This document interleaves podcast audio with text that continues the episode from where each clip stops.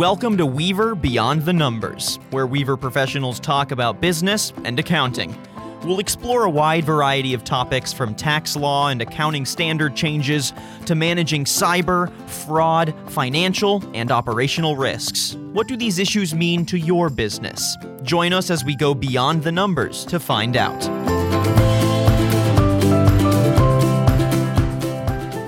Welcome to another episode of Weaver Beyond the Numbers. I'm your host, Shelby Skurhawk. You're about to see sales tax pop up on your totals a lot more often when you're shopping online. That's because states are taking action to collect sales tax from e commerce shoppers, just as they would if those shoppers walked into a brick and mortar shop in their respective state. I'm sitting down with Shane Stewart and George Renzaparis. Nice to see you guys. Nice Howdy. to see you. Thank you for having us. So a little, I want to know a little bit about your guys' background. So Shane, tell me a little bit how you got into state and uh, and local tax services. Well, I kind of think I was one of the lucky ones. You know, I kind of fell into it right out of college, just like many folks fall into any career. Um, I went to Texas A&M University. Whoop. Uh, we uh, the firm that recruited me um, recruited heavily out of A&M and. Um, um, sales tax, state and local taxes, where, where I fell into. So how do I? I think the question really is how do I get focused in it? Um, I'm I'm I'm a big dreamer. Uh, I like to achieve things.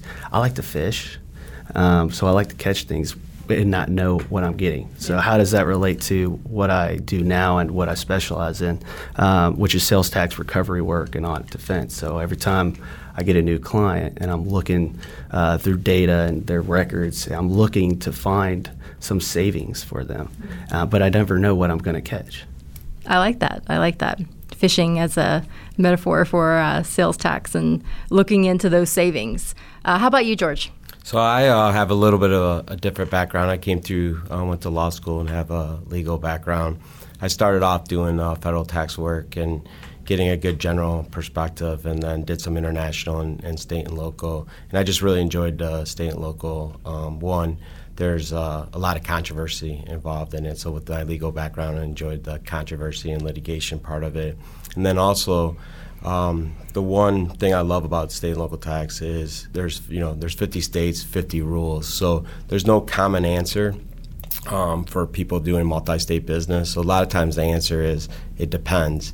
And so, um, you know, it depends on what that state rule and state laws are. So it's always uh, fun to go into and, and, and research that and, and, get those answers. So, something that's been in the news um, in summer 2018, the Supreme Court decision known as uh, South Dakota versus Wayfair. I mean, it made a lot of headlines, and and there's a lot of stories about sales tax and, of course, the online retailer Amazon. Uh, how have those decisions and kind of cases really influenced uh, state and local taxes, and like what are what are those main driving factors for uh, for that law change? So I think uh, you know the way we do business today is different. People are doing uh, they're not going to brick and mortar stores anymore. They're doing online um, uh, purchases. So the state laws needed to catch up uh, with the way we do business. Um, states were hoping that Congress would act and change the laws from um, what it was from a physical presence to this economic presence. Um, the Congress never acted, so the states took uh, um, took action for themselves. And South Dakota was one of the first states that passed this economic uh, threshold. And if you want to discuss what that is, right? Well, with on, you know online retail being uh, a main, I think it is a main driver. Um, but really, I think it also boils down to money. Um, it's the lost revenue that states, uh, uh, you know, are not getting because they uh, companies could sell into a state without having to collect sales tax.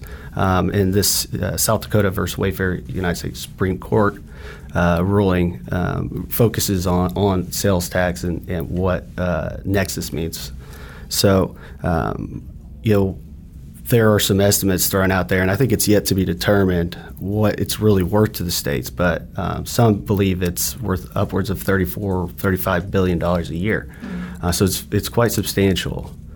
And the economic nexus is what? So economic nexus under under the old prior to this uh, Wayfair decision, in order for a state to impose a sales tax collection and, and uh, remittance on a taxpayer, they had to have a physical presence in that state. Um, and that was under the Quill decision. So Wayf- under Wayfair, um, states pass economic presence. So economic presence is if you have so many um, sales, like $100,000 of sales into our state, or so many transactions, 200 transactions in our state, that creates nexus. Now, if you meet those thresholds, um, you would be required to collect and remit sales tax to those end users in that state. So it just changed the landscape from a physical presence down to an economic presence for sales tax uh, collection and remittance. Right.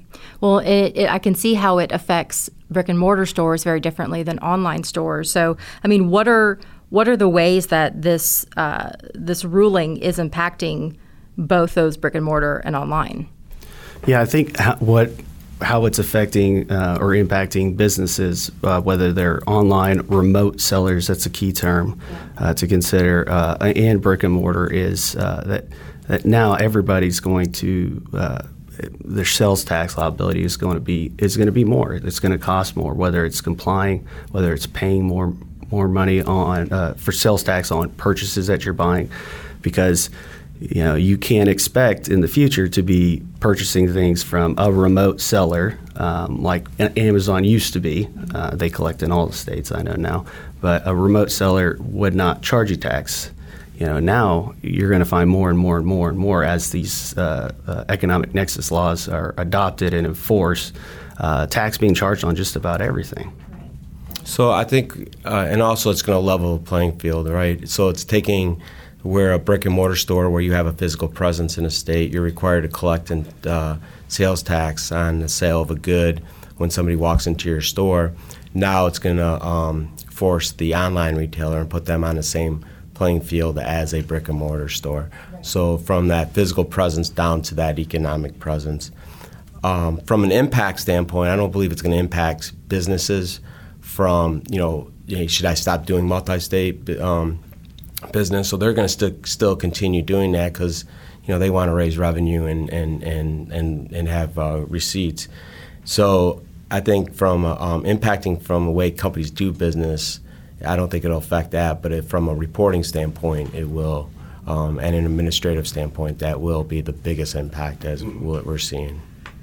So this, uh, you know, this ruling came down in in, in summer of 2018. Um, is this being fully enforced yet, or is that uh, is that kind of still to come? And, and how do you think states are going to be able to really enforce these changes to the to the sales tax laws? So we were George and I were talking about this earlier too. Uh, the answer to uh, how are states or when are states going to, or are they are they enforcing now? I would say no, but but caveat that that they are able to enforce. They have enforcement dates that are effective um, for all these laws that have been passed, um, and more and more are getting uh, passed, and more dates are getting reached. Uh, just this month, uh, Wyoming uh, on February 1st uh, had it its effective date for enforcement. Um, where I think we're going to see the enforcement start to take place is in a couple of years. Right now, I mean, it, for the states, what do they have to gain from inf- you know attempting to enforce or audit or or do things to determine if you have a liability because you weren't um, in compliance. Uh, there's only been a few months that have gone past, so it, the liability is, is, likely not very large. But in a couple of years from now, uh, if if clients or companies and businesses have not uh, got into compliance, um, and states are going to start looking um, uh, for those companies. And, and, I think you know one question we get a lot is from our clients is how are they going to catch us? So how is South Dakota going to catch a company in Texas selling to customers in South Dakota? So the way they're going to do that is one is you know South Dakota does an audit of that person or that taxpayer in South Dakota. They're going to ask for either a vendor list or customer list. And so from there, they'll have get our information, you know, the, the company here in Texas, a Nexus questionnaire will come out where South Dakota will send that to the Texas taxpayer, have them answer questions. So, you know, hey, do you have more than 100,000 of sales to customers in South Dakota? Do you have more than 200 transactions? So that's the way that they will enforce this, and this is that's how um, taxpayers will get caught. Um, and also, Department of Revenues, like you and I, we sit down and do internet searches. They'll do the same thing and search for companies located outside their state that sell into their state um, just going through through websites and internet searches. Yeah, I mean, we know that the states, uh, the Department of Revenues, uh, the tax commissions, uh, they are beefing up their staff in this area to uh, for the future of enforcing it. Um, so it, this is this is like I said, this is worth a lot of money to the states, um, and and so they're investing as well, uh, making sure that they can enforce it. Well, and that that sound I mean, this whole process sounds very labor intensive, and it's something that. Uh, you know, requires a lot of manpower. Um, how is uh, you know technology and data analytics and AI, like how is that changing some of the landscape for uh, for taxation? Yeah, so I think you're, what you're seeing out there is companies looking for technology to help them pull data in order to be compliant with state laws. Um, one area we're seeing is, hey, how can we pull our, you know, wholesale sales versus our retail sales, um, getting that information. Um, if we have sales to a state and and we're not and we're not we're just selling it to somebody who's going to resell it. We got to make sure we get resale certificates. So getting that technology and making sure we're gathering that information from um, our customers and and making sure our files are complete if we were to get audited. And um, so that's where I think you're going to see a push in, in the technology area or AI to uh, for companies to be compliant with uh, not only state laws, but I think you're you're seeing it all in the tax area. Yeah, yeah, and from a company perspective, with uh, having to comply with all these new states. So, say you're you were a Texas-based company selling in 30 states, and now you have Nexus in all these different states. You know, 20 years ago, we we didn't have the technology to help us efficiently manage this these compliance burden um, and we do today. We have technology that can that we can automate a lot of the processes. That we don't need to hire a 20 person team to to to just manage this compliance. Um, you could do it with relatively few people uh, with some technology solutions, um, and or uh, outsource it to service providers who um, who have invested their you know on their own to do the same thing for their clients. Um, there's many options, but uh, technology, I, I, believe, is is making things more efficient, um, easier to comply. It's still a burden. It still costs money. There's there's a cost to everything, um, but it, it, it is becoming a more efficient process. Is it uh, fair to say then that this is, I mean, because this legislation or the uh, the ruling had just come down? That that's going to be this technology is, is kind of emerging. I mean, it's there these processes are not in place yet, and that it's that's where people are ramping up right now to try to be able to to capture those dollars and make this enforcement a, reasonable um, you know ability to be able to right. Yeah, I, and I think as we're going through this and trying to understand how states will enforce this, uh, enforce these laws. Um, and how companies will comply with these laws. I think that right now the biggest impact is having them understand what these laws are, and if they're able to understand that. Um, then we can get them in, in compliance. Um, there's different information that we need. Um, for example, some states say you got to have 100,000 of gross sales. Some states say it's 100,000 of retail sales. So we have to be able to, um, the, our, the clients will have to be able to go in and give us information of you know retail sales versus wholesale sales and getting that breakdown of information. So I think as technology um, moves forward um, and as people understand how this will impact them and understand how these states will enforce it, I think will um, will better help them in the future. Well, and so that seems to be the thing is that you know what companies can do right now? Because that's probably the question you get most. Like, what do I need to do to prepare right now uh, for this coming down the pipeline? So, I mean, what what would you say? One one every company needs to get educated on what this is, what this means, and like how how and then how does it affect their business? And so that, I think that's the question you got. But first is just getting educated on this because this is the new uh, rule or law of the land, right? Um, for the last 65, 75 years, they've been we've been operating under this physical presence nexus standard, and the rules have changed. Um, and so. Uh, if you're if you're not uh, educating yourself on how this could impact their business, that's I mean, that's the first thing. Uh, the second thing is uh, then considering how it's going to affect what do I need to do? Um, that might take a little bit more experience and, and, and a little bit more knowledge, uh, you know, from an outside consultant or inside uh, to help uh, really lay out a, a, roadmap for you. And, and our firm has uh, invested in technology. We're like we're getting into the sales tax compliance and trying to help our clients be able to do this, uh, do file these sales tax returns. They may not have the um, manpower inside to to um, um, prepare returns, get them filed on a monthly, quarterly basis. So we, as a firm, have invested in software, so we are able to now um, help our clients uh, prepare and file sales tax reports. Um, so based on these laws, some states, some clients only file Texas now. They may be filing in 25 or 30 states. So just that burden for them, for us to take on that burden for them, has uh, you know give them a lot of um, uh, that, taking away that anxiety for them. Yeah. Right. Yep. And and just to add, you know, I would say consider one, get educated. Two, uh, uh, determine where you, where you need to file. Right. So it, if you've determined you have nexus in all these states, you got to get registered. Okay. Um, if you have 30 states, you got to you got to fill out 30 different applications. Um, there, there's not really a streamlined way. There's a streamlined way for some, some states, but uh, every state has a different question, you know, uh, that they need information on. Um, then you got to consider: Do I need to register with the Secretary of State? Uh, then let's say you get registered in all these states. Now, how do I manage all the different rates? Because every state has a different rate. You know, is my product taxable or not? Um, if it is taxable, then right, managing the rates and is my current accounting systems set up to be able to uh, automatically charge sales tax on on these you know uh, sales to my clients. Okay, so then now now you got that set up. You got to think, well, I might need a, a, technology solution, a tax technology solution that pushes uh, information for the sales for the point of sale to get those rates right, then collect the tax and that's where I think once we that's where we come in or or in house um, is now taking the information, the data uh, from all the collections, and putting it on a return and remitting it to the state. Um, so there's a lot of different considerations. But, uh, one, just getting educated first.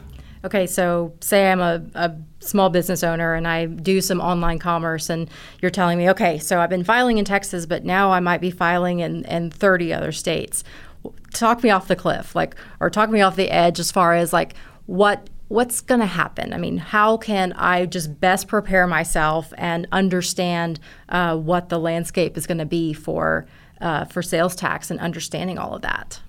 Well, to understand, uh, it's going to be a new norm, and so to be able to just the one sit down and educate you, and have you understand that, and then us to understand what are those sales? Are they retail sales? Are they wholesale sales? Making sure you're in compliance with it. Um, the other, you know, you're not the only one in this boat, right? There's everybody's in the same boat. We're all learning um, together uh, on on how how these laws are, are working out because it's so it's so brand new. So it's just I think communication between us, the clients, and making sure they they understand these laws and and if they do have sales to, and, and and revisiting that on a yearly basis to make sure they're compliant. Because where where you're gonna where we're seeing some issues now is in the due diligence side where we may have a client or maybe we have a client purchasing an online retailer and maybe that online retailer hasn't been um, compliant with these laws. And so um, you know that could cause a deal to uh, just stop in its tracks, and, and now we don't want to purchase that company because there's too much exposure there or risk involved. So we're all going to have to get compliant with this, and like I think anything else, you know, a couple years down the road, it's just going to be normal, and, and we'll be all, you know, you know, it's just something new, kind of always um, makes everybody nervous. Right? Yeah, and I would say, you know, to stop you from walking off that cliff uh, for business, I mean, you, you there are uh, different compliance needs. You know, whether you have to uh, abide by labor laws or, or you know, Texas sales tax laws or uh, anything, it's a part of business, and so you're not selling into those states because you know you're you, you're worried about creating Nexus. You're selling those states to make money, and this is just a, a cost that would be added. But a lot of it's pass through costs, right? So yes, you have to now get registered and start filing and, and maybe get some technology to help you manage all that. Uh, but a lot of that's those are one-time costs, and and and it's uh, a lot of it's pass through. So you're not having to pay sales tax; you're collecting it and then remitting it. Right, right. So, um, if I can ask you to kind of look into your crystal ball a little bit and looking to the next uh, 12 to, to 24 months, like what is your advice for companies doing business across uh, state lines? I think one is the um, be in communication with your tax advisor. Have us uh, take a look at your sales by state on a yearly basis, um, and just just make sure that you know we're. I think communication is the key, and understanding that business of uh, what you're doing, where you're selling, and how you're how you're selling it.